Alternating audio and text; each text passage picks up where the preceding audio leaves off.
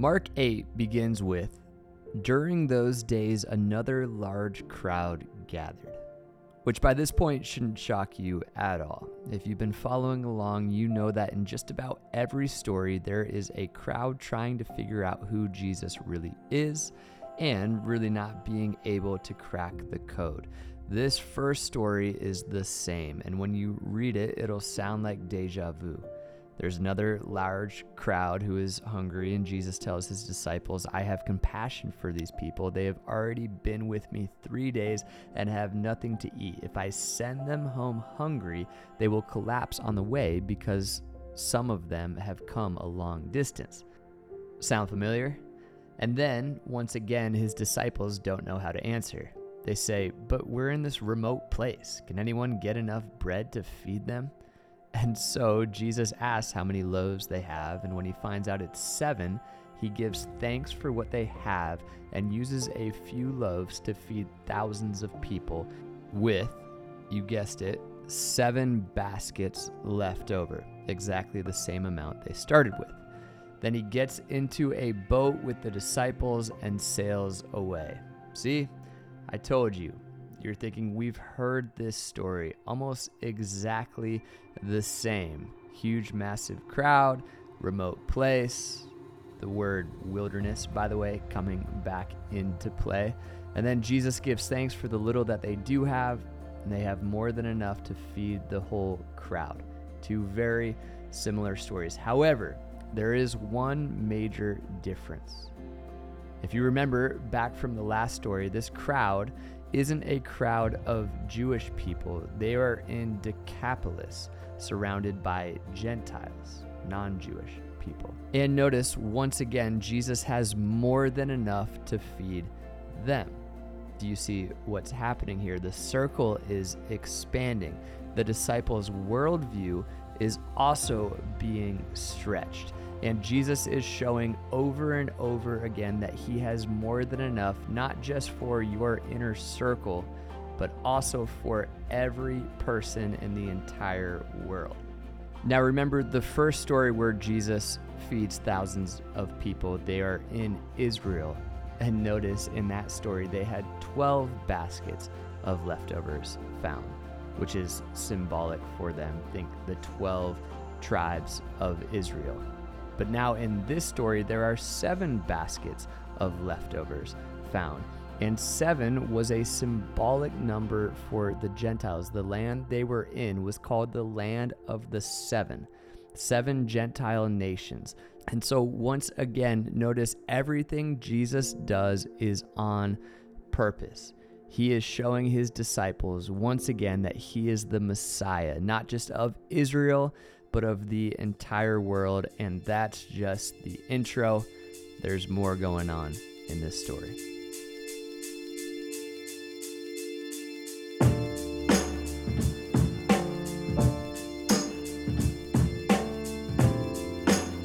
Welcome to Season 6 of Stories in Scripture, a podcast dedicated to telling the big story of the Bible one piece at a time. In this season, we are walking through Mark's Gospel.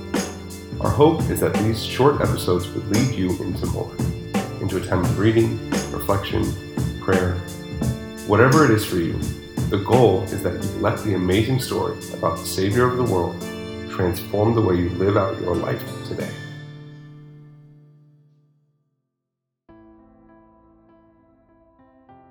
Peter was relieved to be back on the west side of the Sea of Galilee.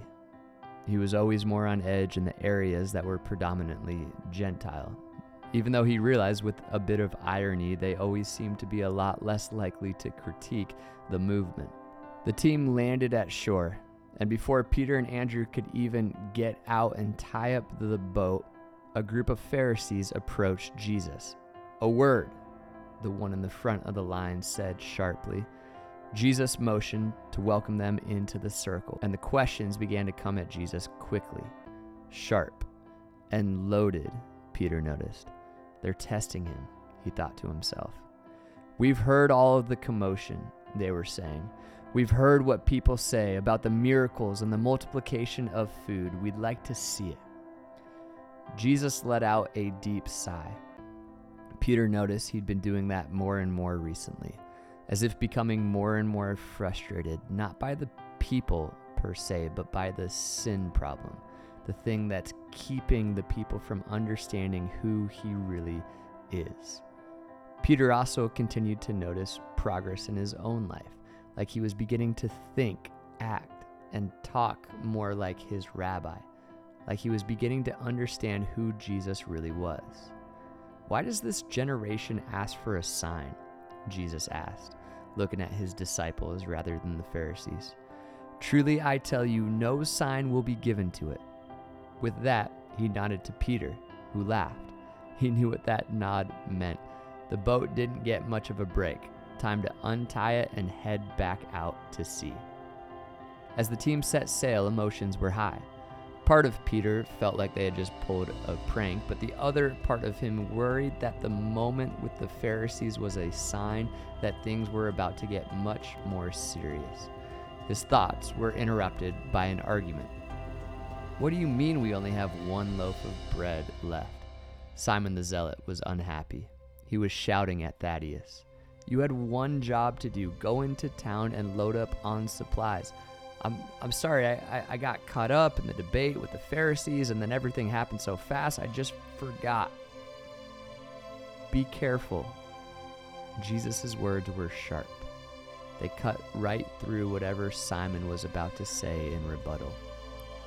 Watch out for the yeast of the Pharisees and that of Herod. Then he walked to the back of the boat. Yeast of the Pharisees, of Herod. Is he mad about the bread? The argument was long and unfruitful, and Peter had enough wherewithal to stay out of it. And so did Jesus, who just stayed in the back of the boat until he realized the disciples weren't getting anywhere. Why are you talking about having no bread? Jesus asked, rejoining them in the middle of the boat. Do you still not see or understand? Are your hearts hardened? Do you have eyes but fail to see and ears but fail to hear? And don't you remember when I broke the five loaves for the five thousand? How many baskets full of pieces did you pick up? Twelve, Simon said. And when I broke the seven loaves for the four thousand, how many basketfuls of pieces did you pick up? Seven, Thaddeus responded. Silence. Peter stood up the front of the boat, smiling at the disciples' discomfort as they realized the point of the story had just sailed by and they had completely missed it. Do you still not understand? was all Jesus said. I love this moment because there is so much going on.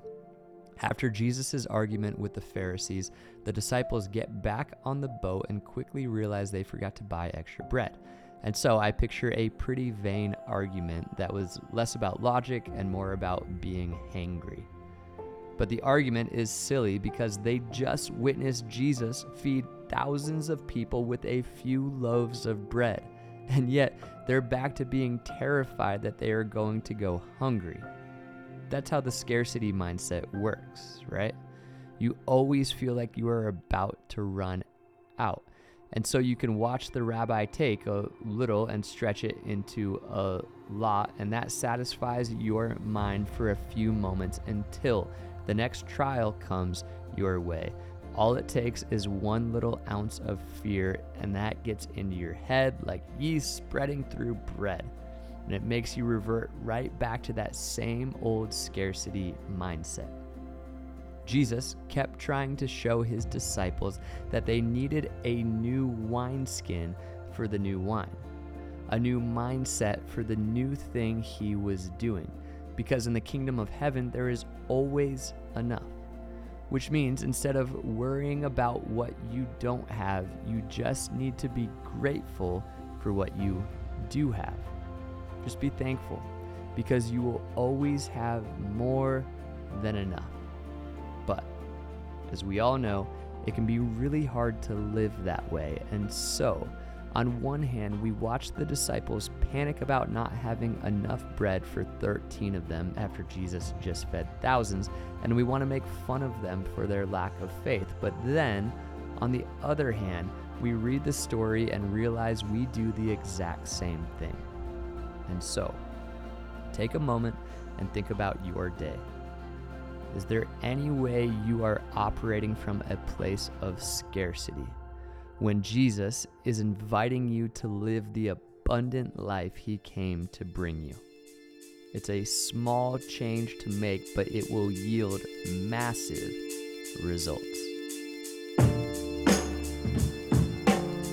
Thank you for listening to this episode of Stories in Scripture. We hope season 6 is bringing Mark's gospel to life for you, and that this episode helped you see the bigger picture Mark is painting for us. If you are enjoying this podcast, we'd love for you to share it with your friends, and rating and review it goes a long way as well. We love getting to tell these stories and appreciate you coming along for the ride. So we'll see you next time for our next story.